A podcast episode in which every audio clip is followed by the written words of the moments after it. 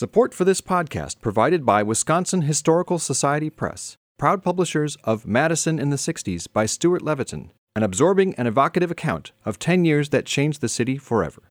To order Madison in the 60s and other beautiful books that share our state's centuries long history and culture in service to the mission of the Wisconsin Historical Society, visit wisconsinhistory.org/whspress.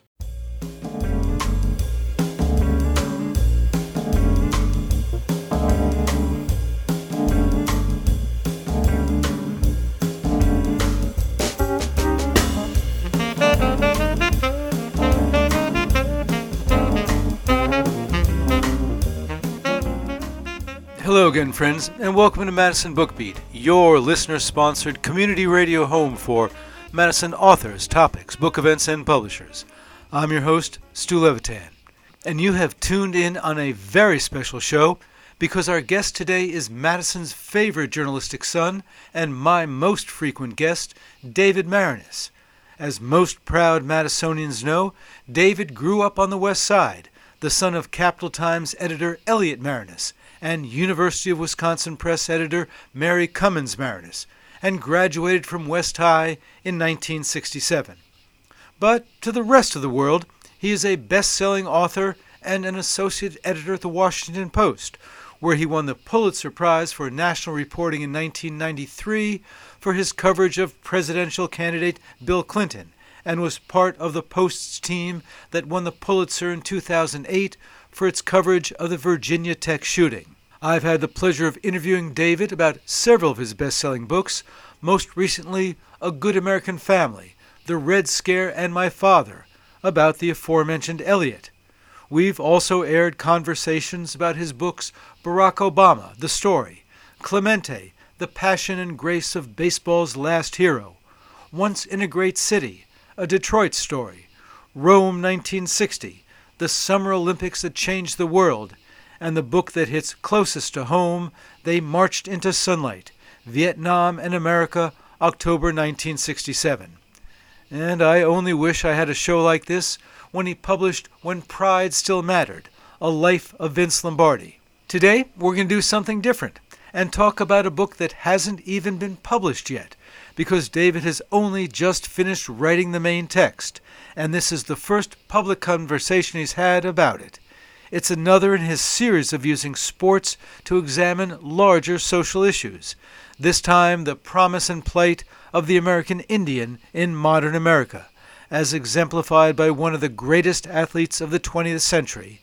The book is Path Lit by Lightning: The Life of Jim Thorpe, and you can look for it from Simon and Schuster late next summer. But before we talk about Jim Thorpe, we're going to take a few moments to preview something that's also very near and dear to David the Cap Times Idea Fest, a week long series of panels and interviews on reckoning with change. It kicks off a week from tonight. As always, it is a great pleasure to welcome back to Madison Bookbeat our friend, David Maraniss. Great to be with you, Stu.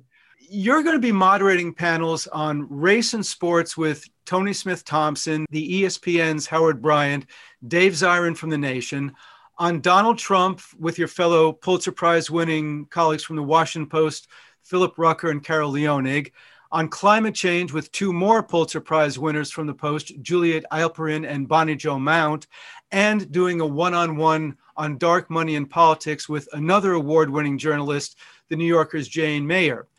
That's some pretty heavy lifting for someone who's been working on his own book all summer and, in fact, just finished a few days ago. Why is the Idea Fest such a big deal to you that you'll spend your last weekend in Madison working so hard? Thanks for asking that question, Stu. I mean, I grew up with the Capital Times. When I was a kid, you know, I spent a lot of time in that messy newsroom up on South Carroll Street. My father was the first uh, a reporter there, then city editor, and finally executive editor of the paper. And you know, my last book, A Good American Family, is about our my father and our family's struggles during the Red Scare when my father was called before the House Un-American Activities Committee. And the book ends with him being hired by the Capital Times. And it was really only uh, when I wrote and finished that book that I had a full understanding of how that newspaper and this city, Madison, saved my dad and our family. And so I felt an even stronger commitment than I ever had before to paying back for that. And one of the main ways that I can do that is through this Idea Fest, which has grown over the last five years and which I've really wanted to be a part of and help make a success. Um, and so, you know, I, I've drawn on many of my uh, friendships and acquaintances over the years, uh, largely on the East Coast, to bring in people um, who I think Madison would love to hear from. I share to a certain degree your sense of appreciation because it was Dave Zweifel giving me the chance to work for the Capital Times that has defined my life. Uh huh. Yeah. Two of the panels are, as I noted, are comprised of colleagues from the Post, which, as you noted, continues a theme from previous years. How involved are you in identifying and recruiting presenters? Sometime in the early summer, I usually meet with Paul Fanlund, the, the publisher of the Capital Times, and we talk about what I could bring to the event. So, you know, I'm the one who, who's thought of these, you know, four of them, the ones, all the ones that you mentioned. Um, I actually didn't know Tom, Toni Smith Thompson before, but when I recruited, first I started with uh, Zirin and Howard Bryant. Zirin because I knew he was just completing a book called The Kaepernick Effect, which I thought was fascinating, dealing with all of the other people, uh, athletes uh, in high school and college and the pros, who also took a knee in support of racial justice and what happened, why they did it, and what happened to them in doing so. That book is actually coming out right as the Idea Fest is being held. And he wrote, wrote about uh, Toni Smith Thompson in that book, and as did Howard Bryant in his brilliant book, The Heritage, which is about sort of the role that Black athletes have played in the struggle for racial justice over the decades, and in his book of essays, uh, Full Dissidence. So they're the ones who brought in Toni Smith Thompson, which I thought was great. Um, but I, I know both of the other guys um, and have great respect for their um, for their dissidence, for you know for the way they speak out on things and, and tell hard truths. Um, so that's how that one came about. The others I've worked with Juliet Eilperin uh, and Rucker and Carol Leonnig for, for quite some time. Um, Carol and Phil, I did a, a, a, virtual interview with last year when their first book on Trump came out. And so it seemed only natural that I would do a follow up with them. And they both agreed to come to Madison um, this time, uh, which they couldn't do last time. And, and to be honest, you know, we're taping this on Friday, September 3rd. The uh, Idea Fest is to be held Friday night, uh, September 17th, and mostly Saturday, September 18th.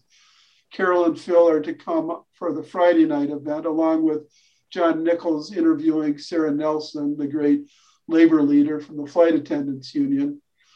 And then the others that I do will be Saturday, along with several other fascinating panels as well. Um, but everything is fluid in COVID times. So, you know, at this point, we're still going forward with uh, other virtual interviews, and these would be live at the at the Union Theater. But uh, you know, we have to. I guess you're running this on on the following Monday. I don't know whether we'll have a decision by then. Um, whatever we do, we'll we will do these interviews, and people will be able to see them either live or virtually in some fashion. And actually, the, the festival starts on the 13th, so be the 13th through Friday will be all virtual. That's all virtual, and then right. hopefully Friday and Saturday will be live and important. Right, but who knows? You know, you have to be honest about that. How important is it for newspapers to do things like the Idea Fest, both for public education about issues and also brand development?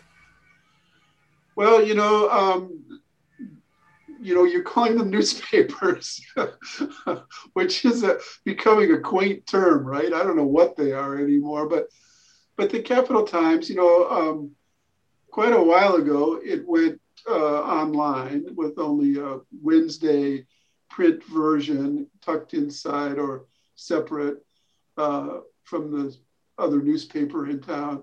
it's had to reinvent itself in so many ways. And and I think it followed the model of the Texas Tribune in Austin, which very successfully went online or started as an online operation and developed an incredible idea fe- or festival of its own. And I think it's, you know, I, I, don't like the word brand or branding. It, you know, that's from the advertising world, which is anathema to me, but, but I guess that's the word. Um, but it certainly helps. Um, but what I think Paul and Paul Fanlund and Chris Murphy and I are interested in is um, the world of ideas and substance. And that's what the Idea Fest is all about. It's about a discussion of our world, our city, our state, um, our politics at this moment. Well, on that point, what do you say to someone who says, look, there's there's so much money and partisanship and result oriented judges who have so perverted politics that there's no honest debate, there's no ability for an individual citizen to really affect um, anything and have an impact. So, why even bother paying attention other than intellectual curiosity? Why do I need to know about something that I can't do anything about? Well, that's a pretty fatalistic attitude, Stu. Well, that's, that's I, I mean, I, uh, you know, I mean, I have to confess that what's happened over the last several years has made me feel that I was naive for much of my life about the real threats to democracy. But feeling naive about it is not feeling fatalistic. I mean, I think that uh, one can never give up the struggle. That's what life is all about. And so the more you know, the more effective you can be in fighting back against the forces um, that are trying to haul this country back into 19th century. You referred a moment ago to the other newspaper. Do you, do you ever think back to 1948 and wonder what a much better world this would be if Mr. Evjue had taken the morning and given the other paper the afternoon? You know, he thought he was being smart at the time. I mean, that was the era when, when Madison was full of, uh, you know, Gisholt workers and Oscar Mayer employees who read the Capital Times after they got home from work at four o'clock in the afternoon. That's the way newspapers worked. Then afternoon papers were the thing. And then, of course, uh, the world changed and morning newspapers became the thing. And now no newspapers are the thing. You know? So, yeah, I mean, I, of course, um, for my family and for, for so many different reasons, I wish that, it, that the Cap Times had had been the morning paper, but you know, every paper's got to adjust to, to a new world now. So that means a little bit less. You just finished your fourth book on sports about Jim Thorpe, which we'll talk about in a little bit. And I know you're very excited about that panel with Dave Zirin and Howard Bryant and Toni Smith Thompson. Yes. What is it about sports that you find so interesting and important? Well, I find it interesting just inherently because I'm interested in sports. Um, and I like the drama of sports. And, you know, I, I love baseball just as baseball. Uh, football, I have contradictory feelings about. I mean, I think it's a dangerous, deadly sport that I can't quite wean myself from because of the Green Bay Packers mostly. But what I the reason I write about sports and think it's important. Let me back up and say, you know, a lot of people say, well, that's the toy section of, of a newspaper and it has no meaning. I, I completely disagree with that. And I think that, that sometimes politics can be trivial and sports can be socially important. And I think if you look at modern America from Jesse Owens to, to Muhammad Ali and Rafer Johnson and Tommie Smith and John Carlos to Colin Kaepernick, uh, with Jackie Robinson as the, the guiding light of all of that. Um, you see how sports has affected and helped shape and improve America, and especially in terms of social justice and now gender justice. Um, so I think it's, I, I, write about sports not because I'm, I want to write about a coach or a, an event, but because I want to use the, the subject or the event to draw on larger themes about American culture and society and social change. And it's no coincidence that every athlete you just cited was is black. Well, yeah, uh, they are, uh, and uh, you know, I've also written about Roberto Clemente, who's both black and Latino, and now I'm writing about Jim Thorpe, who is uh, an American Indian, a Sac and Fox from the Sac and Fox Nation of Oklahoma.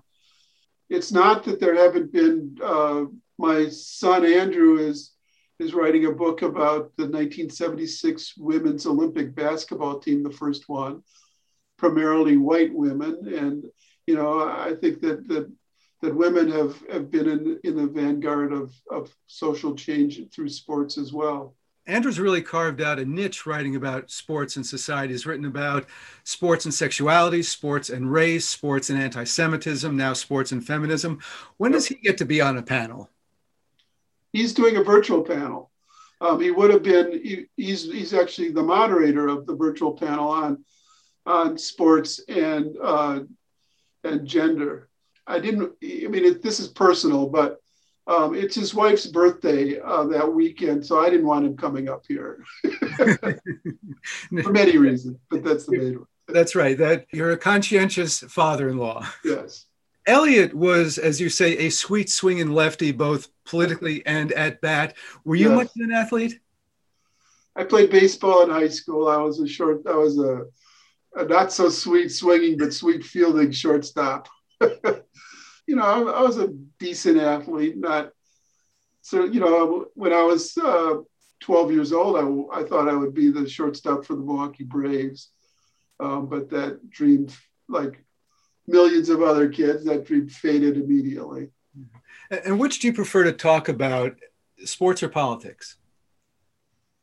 You know, it depends on what the discussion is. If it's if it, you know, a lot of politics bores me actually. Um, and I think it's transient and superficial, but there are other aspects of politics that are incredibly the most important things in our lives. So uh, it depends on, on how, how you talk about it.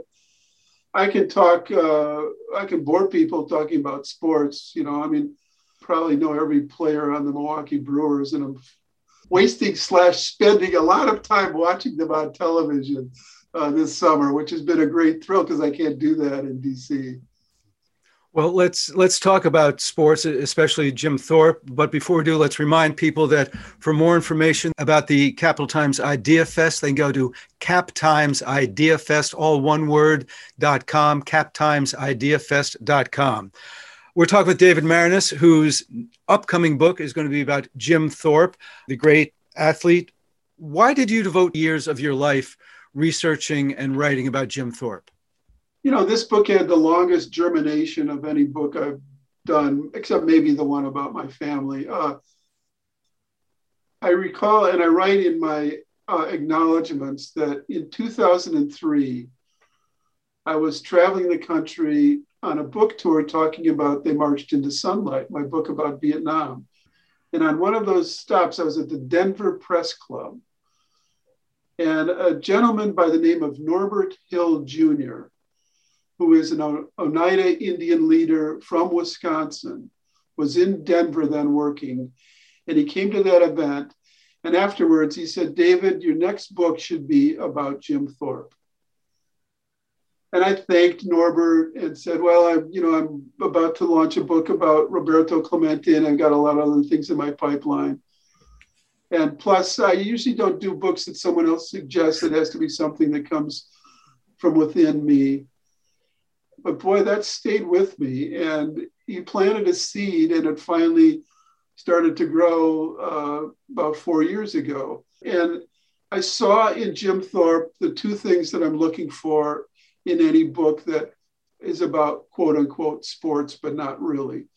Um, one is the dramatic story or actually three things a dramatic story built around sports achievements, an interesting life story, and a chance to write about something larger. In this, in this case, this book was my opportunity to write about the uh, Native American experience in America through Jim Thorpe's life. He was born in 1887. He died in 1953. The bookends of his life are fascinating. 1887 was the year that the Dawes Act was passed, which essentially took away millions of acres of, of Indian uh, communal lands and tried to turn them into private property owners. It was a land theft of enormous proportions. 1953 was the year when Congress passed the Detribalization Act, which basically tried to eliminate reservations altogether.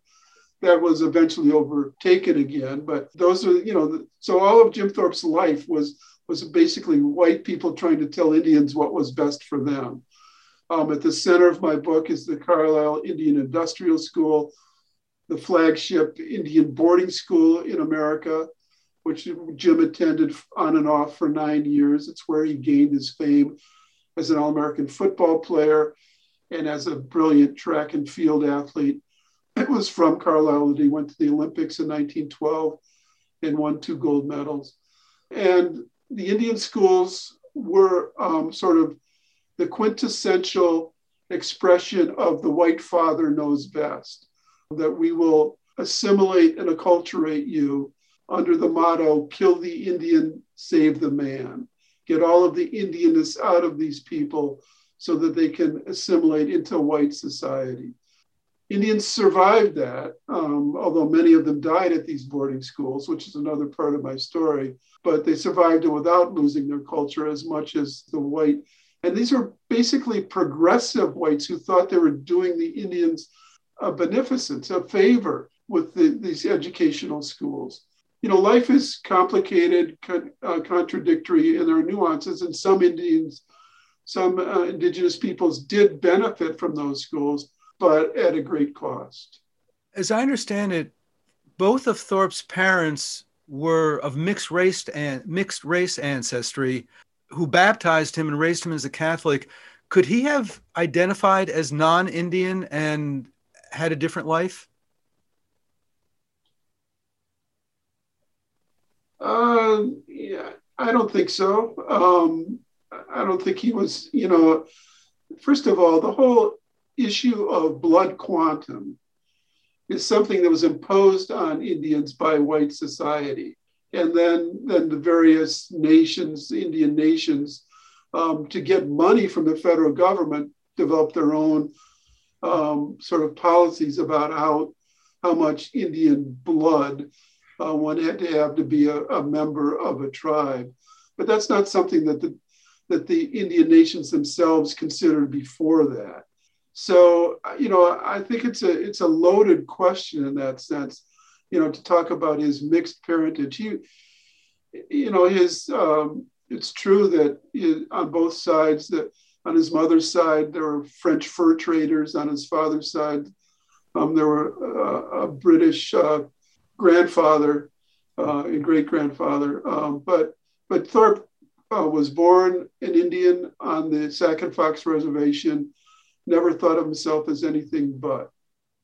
The generally accepted narrative is that he was an athlete of almost mythical accomplishment, endured a difficult childhood, suffered under racism, had his Olympic medals taken away for something that numerous white athletes did with impunity, fell on hard times when his playing time his playing days were done and had a terribly sad ending. Is the accepted narrative generally true? It's partly true. It's not generally true. First of all one of the uh, ways that that the narrative is generally told is that he's not even the, the, the hero in his own story. Um, you know it was pop warner the coach at carlisle who who developed Jim and then tried to save him. If you've ever seen the 1951 movie Jim Thorpe All American, uh, Pop Warner comes off as the hero of that movie um, and sort of the wise man who's trying to pull Jim out of his his funk and his troubles and his alcoholism ap- after his playing days fade. In fact, Pop Warner is the villain of my book. And I'm not going to give all of that away, but if you read it, you'll see why. The other aspect of it is there's a, a famous poem that has in it the words, Lo, the poor Indian. And in the much of the early parts of the 20th century, um, that was a common phrase used by sports writers and other writers all the time to describe the Indian, no matter what the circumstance was. And there's a tendency with Jim to, to describe his life as a tragedy. I don't look at it that way. He, he had a lot of problems. He was nomadic, moving from job to job and state to state for many, many years after his playing days. He did suffer with alcoholism and broken dreams and broken marriages. But when you really look at his life, the main story is one of persistence and survival against all of the odds. And that's that's the interpretation that I bring to it without without in any way diminishing the troubles that he endured, many of which were imposed on him and some of which he brought about himself. Were there apocryphal stories you had to debunk? oh God, I mean, you know, like, I mean, you know, I'm just writing a, a little preface right now, and I talk about, you know, the American myths of George Washington, Paul Bunyan, Babe Ruth, and, and Jim Thorpe. You know, I mean, there are so many. You know, he told some of them himself, but you know, most of them are apocryphes that that are, don't matter that much. I mean, there, there was a story that once he was playing baseball in Texarkana, and hit three home runs, one one into each of three states: Texas, uh, Arkansas, and Oklahoma. Uh, it's a nice story, but he would have had to hit it for 40 miles to get it to Oklahoma. There's another story about when he was, uh, you know, one of the, the greatest game of football that Carlisle played was when they defeated Army at West Point. You know, the, the Indians beating the cavalry, basically, you know, on a level playing field finally. And the apocryphal story is that Thorpe ran a kickoff uh, 100 yards back for a touchdown, but a penalty was called. And so they kicked off again and he ran it back again for a touchdown. He told that story himself. It's not true. I don't know. He was brilliant that game. Um, he totally demolished um, the Army linebacker named Dwight David Eisenhower, but he, he didn't run back two kick two uh, kickoffs for touchdowns. I don't know where that story developed or how, but it's simply not in the records. And I've read, you know, 20 newspaper stories about that game and looked at all of the records at Carlisle and West Point. It just didn't happen. So, you know, there there there are dozens of apocryphal stories like that. Um, but the, the real mythology that I'm trying to break through in the book is the mythology that the white man knows best about how to deal with Indians. And to his credit, I believe Dwight Eisenhower was acknowledged how great an athlete Thorpe was that day. Oh, absolutely. Yeah, uh, I, I, I knew that that Thorpe had, had demolished him and was the greatest athlete he'd ever seen and wrote a, you know, he he wrote a telegram uh, to Thorpe's widow right after he died, saying that, among other things. You mentioned that you read a dozen or so, 20 articles about that game. What was your research process like, given the fact that you couldn't travel to places? One, one, one of your one of the hallmarks of your books is you go to where the events are. And sometimes that's Spain or Hawaii uh, or Rome. And sometimes it's Green Bay in the winter to get an impression of what your subjects experienced. How much did COVID restrict your ability to do that? And how did that affect your writing? It changed it a lot. I mean, I did start this book in 2018. So I had a year and a half pre COVID, luckily, where I did a lot of research, some travel, many archives from um, the Beinecke uh, Rare Book Library at Yale, which had a lot of records of the founder of, of the Carlisle Indian School and, and several other important documents. Carlisle itself, the University of Illinois Library had Avery Brundage's papers. Uh, we haven't talked about Brundage yet, but he's another villain of the book who, for decades, uh, refused to restore Jim's records and Olympic gold medals.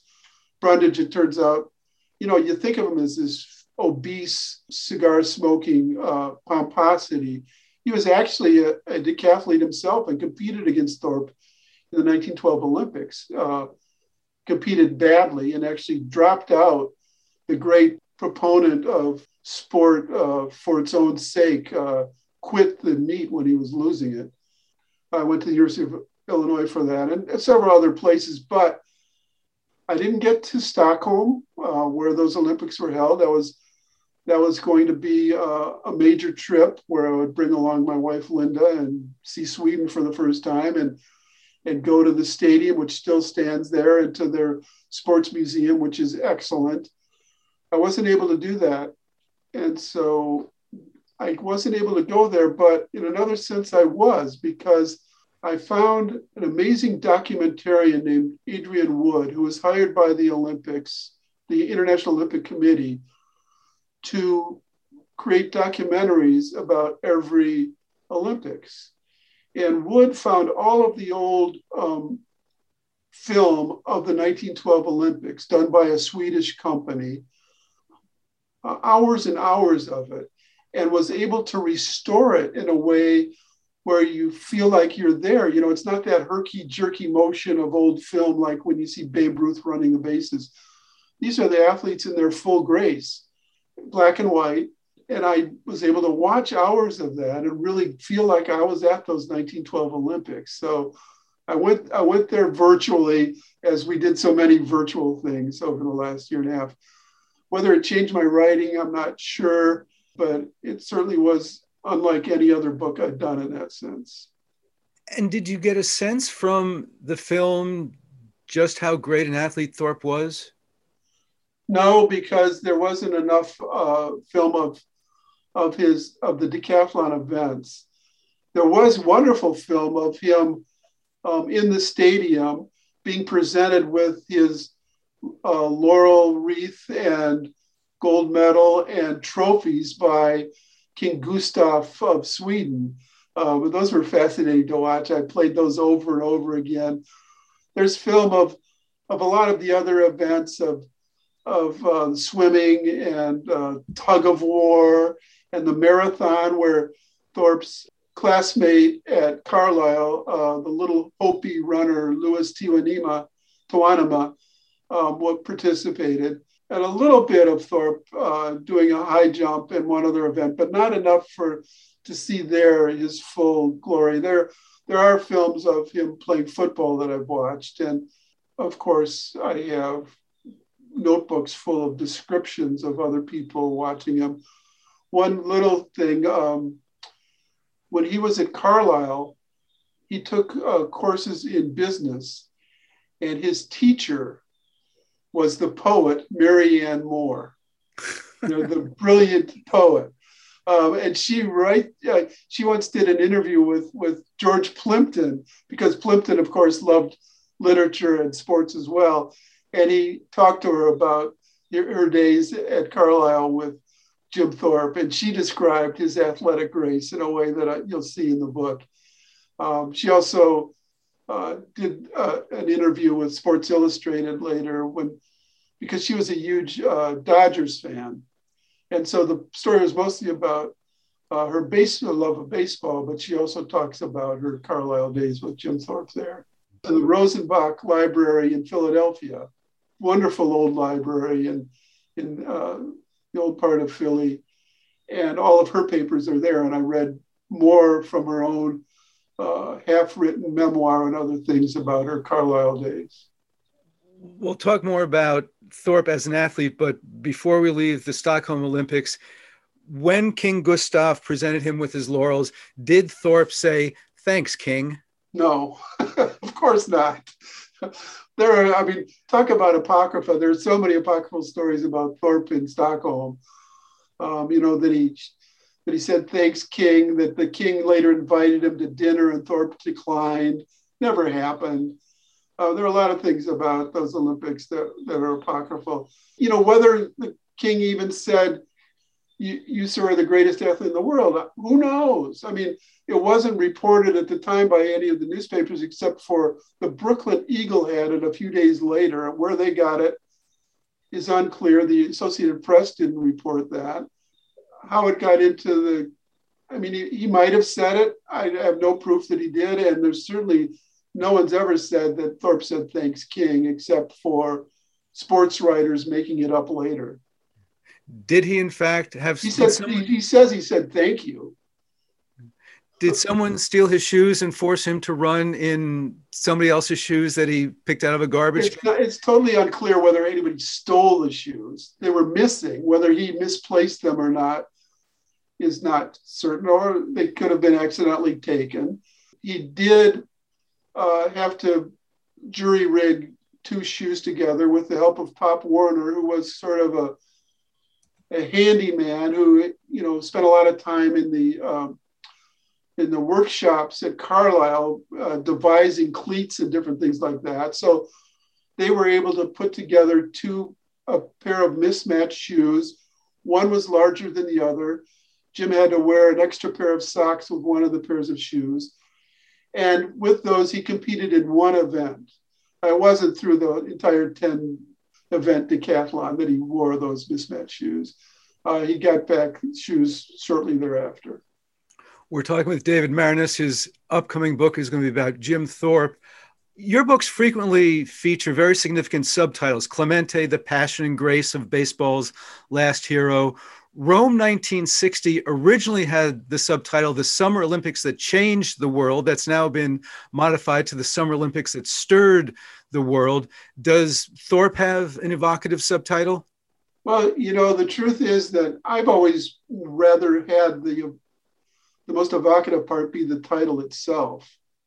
So the titles that I most like are When Pride Still Mattered, A Life of Vince Lombardi, They Marched into Sunlight, once in a Great City, A Good American Family.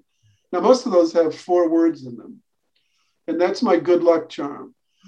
So this time I prevailed and said, no, I don't want to call this Jim Thorpe. I want to use a more uh, evocative title.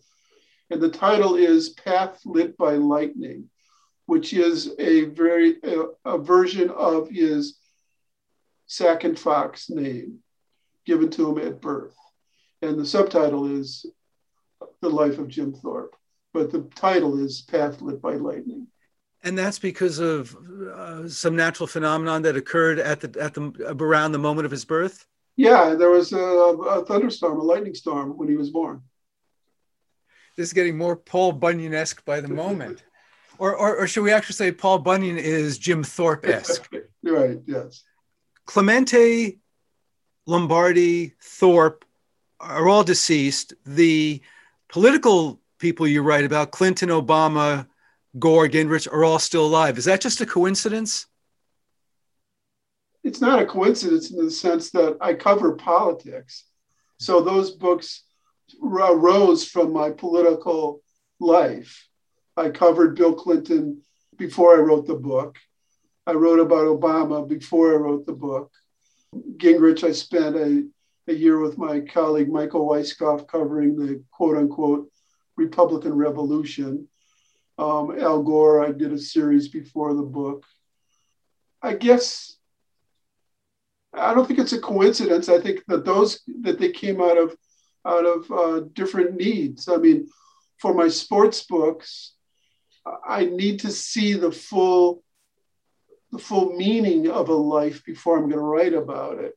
I'm not going to write a book about Aaron Rodgers. I don't know what the meaning of it is, but I did understand the meaning of Roberto Clemente and Vince Lombardi and Jim Thorpe and of those Rome Olympics. Is there a thread connecting them, connecting Clemente, Lombardi, Thorpe, and the athletes from Rome? Well, the only thread is that I could find a way that they told more about Americans or the, the world and culture and um, social change through their lives. Um, so with Lombardi, it was the mythology of competition and success in American life, what it takes and what it costs, told through his story, as well as the story about leadership. With Clemente, it was the story of the role and meaning of Latinos in, in American life, and Clemente as that rare athlete who grew as a human being as his talents were fading, although they didn't fade much. with Thorpe, it's my chance to write about the Native American experience. So, and Rome, it was the whole world as it was changing in 1960. So I'm looking for that larger element, whatever it is. They're not necessarily the same theme. I don't want to write the same thing over and over again, but something that that illuminates the world. Any sense of what they would all thought of each other? uh, well, I think that you know what is it? Game knows game, right? That's what I think. They would have understood how great each of them was. Do you remember when you first became aware of Jim Thorpe? Oh well, you know, from childhood. You know, and another thing I write in the in my preface is that whenever I tell a friend that I'm writing a book about Jim Thorpe, they'll say, "Oh, I read a book about him in fourth grade," right? Which to me says two things. One is that Thorpe was an archetype, the great athlete, and a stereotype, the noble Indian, because when me and my fr- my friends and I were in fourth grade, you know, there wasn't a very diverse reading list. So Thorpe was the Indian we wrote about. We read about. Let's talk about him as an athlete. The AP called him the greatest athlete of the first half of the 20th century, part of the inaugural class of the Pro Football Hall of Fame. Recap what he did to earn those accolades. Well, it started at Carlisle, the Indian school in Carlisle, Pennsylvania which when he was there, and particularly during his best years of 1911 and 1912, Carlisle played the best schools in the country in football, most of which were Eastern schools that no longer are big football powers, but were then.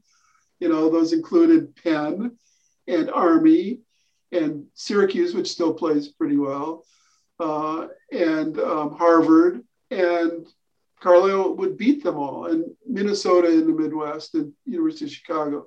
And Thorpe was the All American, the best player in the country. Uh, during that era, uh, football players played both ways, 60 minutes. Thorpe was the left halfback, almost indestructible and unstoppable, ran like a thundering horse uh, with his knees up. He was impossible to tackle. Uh, Eisenhower got hurt trying to tackle him uh, in the Army game, as did Knute Rockne later uh, when they were both in the Ohio League playing professional football. So, anyway, Thorpe was an All American for two years at Carlisle. Before his senior year, he had already competed in track and field and was, uh, you know, a one man team basically with Louis Tewanima, uh, who was the distance runner. They could beat an entire opposing track team all by themselves, basically. Um, and he developed as an all around track star. So he went to the Olympics to compete in the pentathlon, which is was five events. It no longer exists in that sense, and the decathlon of ten events. And he easily won both uh, gold medals in both, setting records for his performances in both came back to Carlisle for his senior year, where he was an All American football player. Then he lost his medals uh, in a bogus decision uh, because he had played baseball in the Eastern Carolina League for a little bit of money at a time when all of the college athletes were playing minor league or bush league baseball, but they were doing it under aliases and Jim Thorpe played under the name Jim Thorpe. So it eventually came out, and the powers that be took away his medals, those powers being the American Athletic Union and the International Olympic Committee. His coach, Pop Warner, who I described as the villain of the book, claimed that he didn't know about it, was innocent, but in fact, he's the one who directed Thorpe to play there uh, and then lied about it for the rest of his life. So then, when Thorpe uh, lost his medals and could no longer play football at Carlisle, he signed to play Major League Baseball with the New York Giants under the little Napoleon uh, McGraw, and um, had a decent baseball career. It wasn't his best sport by any means. He liked baseball. McGraw was not the right manager for him. Was uh, constantly uh, not letting Thorpe play much. Uh, he went in and out of the majors and minors for the next eight years. But during that course of that period, he, pro football started to develop. He, he played for the Canton Bulldogs when they were the best professional football team in the world. He was their star left halfback from 1915 to 1920. And he was the first president of what would become the National Football League because he was the most famous of the uh, pro football players when the league was formed. He went on to play football, baseball, and basketball uh, as a traveling uh, semi pro or pro Uh, up until age 40 when he finally retired from football after playing for the Rock Island Independents in the National Football League. But he could do anything. He was a brilliant ballroom dancer. He could play lacrosse. He, you know, at one point a, a hockey team tried to sign him because they, all the Indians skated at Carlisle. They had a pond there. They were great skaters. He could swim. He, he was he was the natural. There have been track stars who played football. There's Bo Jackson who played baseball and football, as did Deion Sanders. But no one has put together uh, all three sports like Jim Thorpe did. And I can't imagine he had any kind of decent training or decent equipment. You can only imagine how great he would have been with with modern with with a decent coach and decent equipment. Well, that's why you, especially the equipment and the nutrition and all of, and the training methods. That's why it's so foolhardy to try to compare athletes from different generations. You just can't do it. You can only uh, write about them and treat them in their times. And Thorpe was the best of his era. Um, but yes, if he had in this modern era, who knows what he would be like. What did you learn that surprised you? I never answer that question. and I'll tell you why. Because I try to approach each book as though everything surprises me. Um, so, you know, the surprise comes day after day, week after week you know, reading things, you know, on microfilm and going to archives and find, discovering little nuggets. There are things that I didn't know that I think are very important and about the boarding school experience, about Pop Warner and his duplicity. But I treat everything as a surprise. On that boarding school experience, what apart from his accomplishments as an athlete. What was his life like at the Carlisle Indian Industrial School?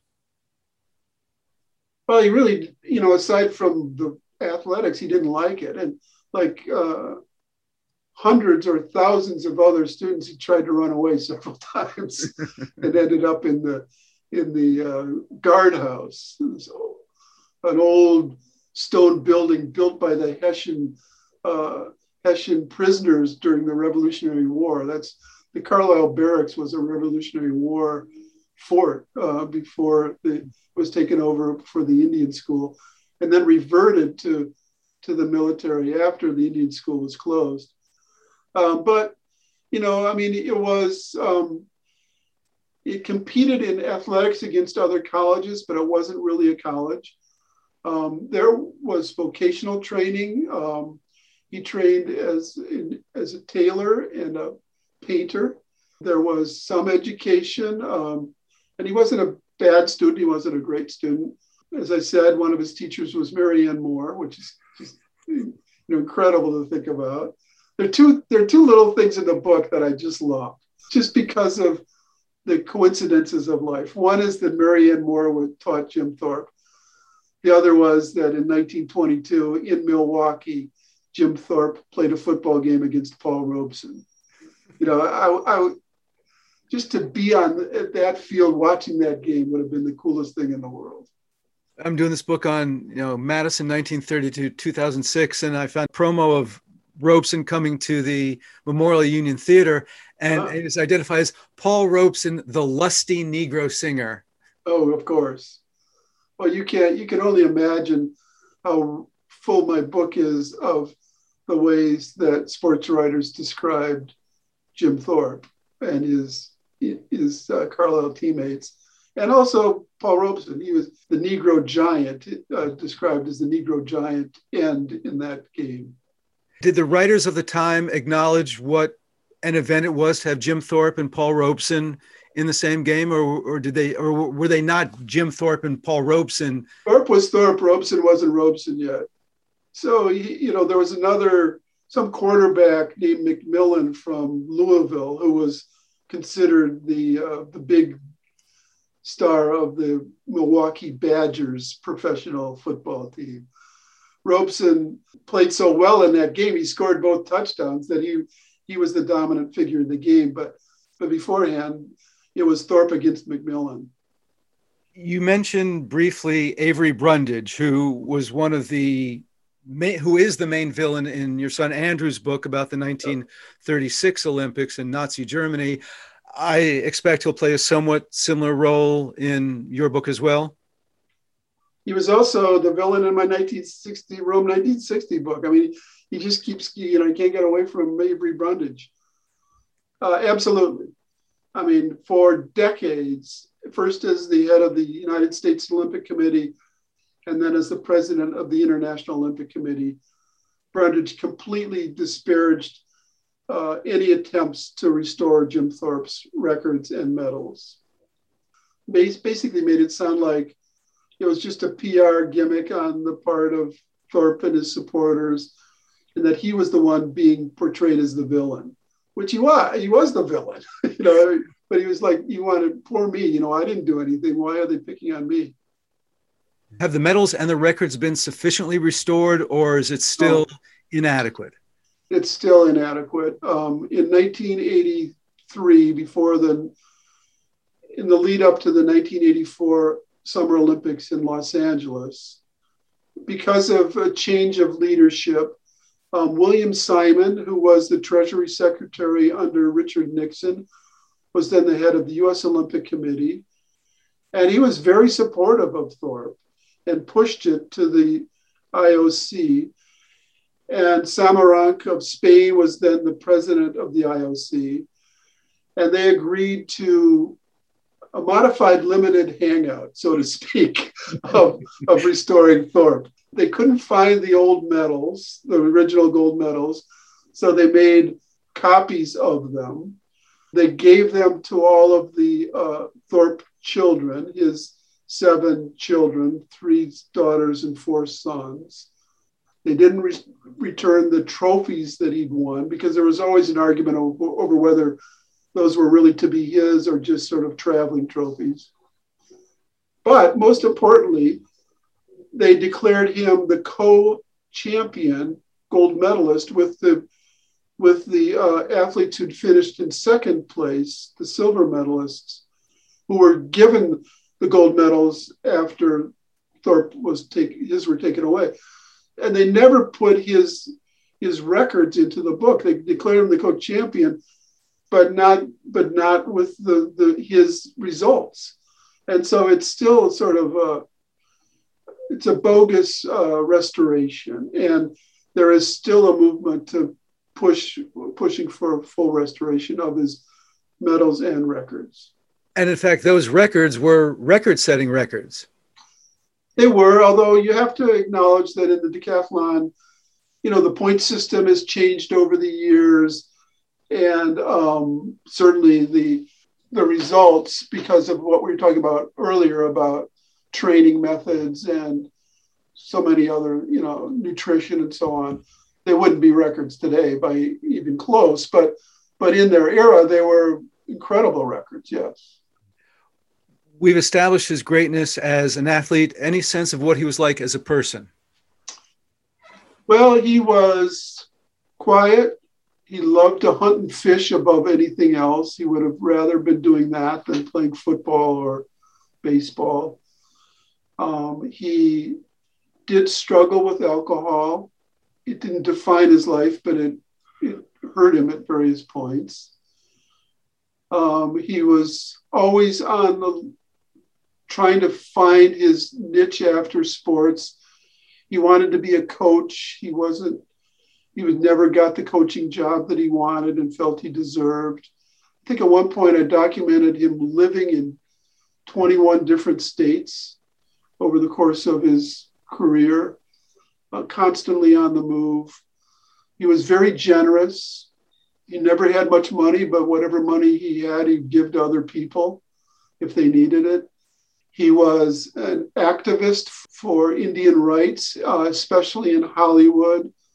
Uh, when he became an actor out there, you know, bit parts, um, he fought against the Hollywood tendency to uh, put white actors in grease paint and call them Indians. He wanted real Indians to play those roles.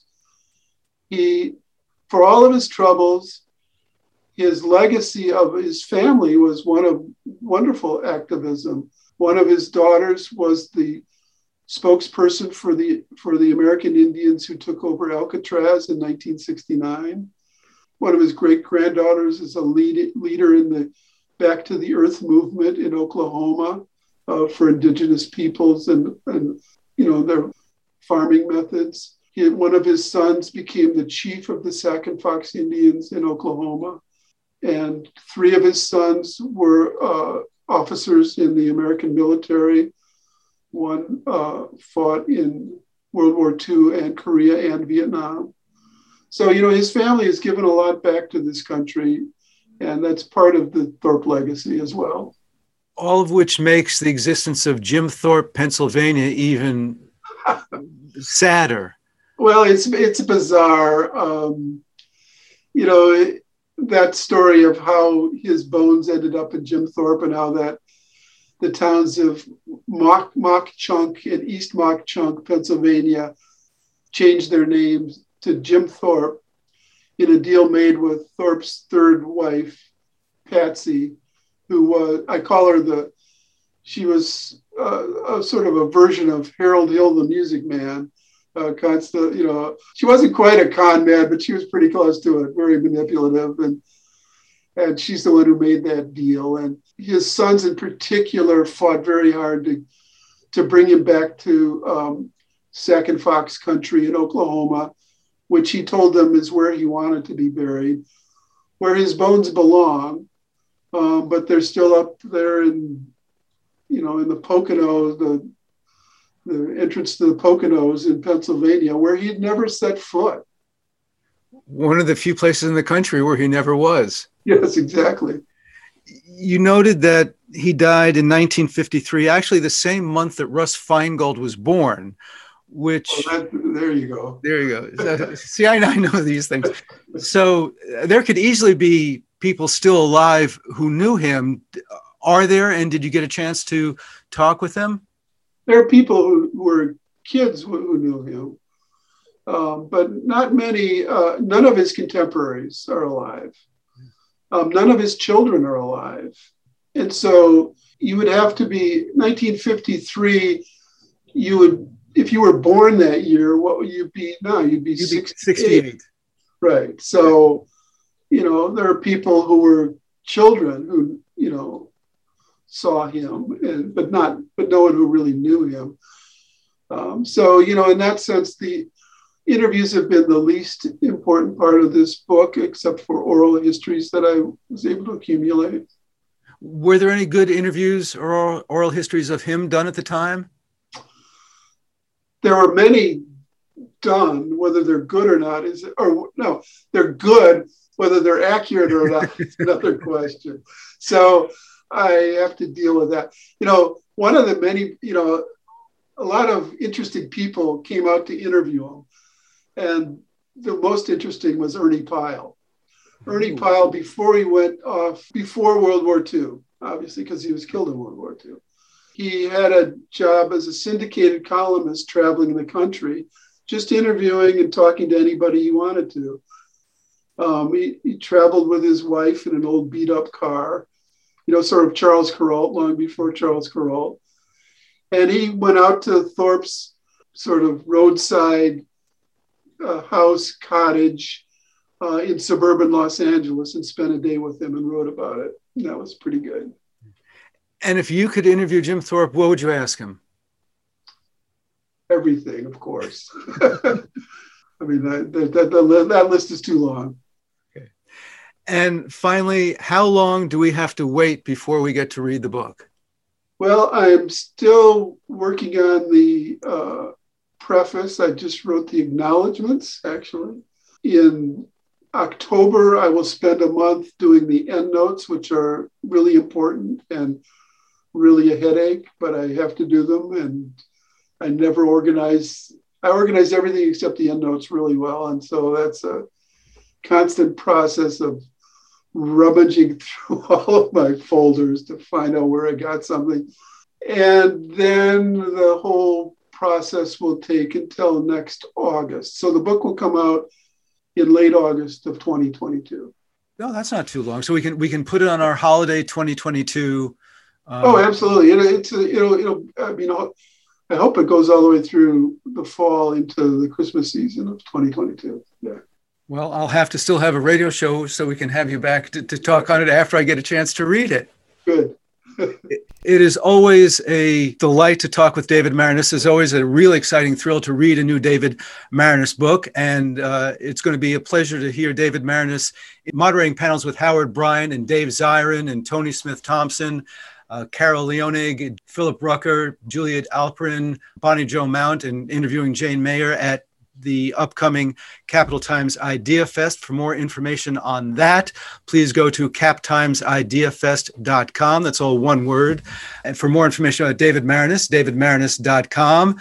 Uh, that's it uh, for us for this week. David, thank you so much for taking time, and uh, we appreciate everything you've done for Madison and journalism and America and all, and, and all the ships at sea. All right, Stu, and I appreciate all you do for books. Next week on Madison Book Beat, we mark the Jewish High Holy Days with an encore presentation of our conversation with John Pollock about his book, Wisconsin, The New Home of the Jew. Until then, on behalf of News and Public Affairs Director Shali Pittman and all of us here at Madison Book Beat, I'm Stu Levitan. Thank you for joining us. Now, as our friend Ben Sidran plays us out with a little bit of Little Sherry, please stay tuned for Alex Wilding White and All Around Jazz. You're listening to WORT 89.9 FM Madison, listener sponsored community radio.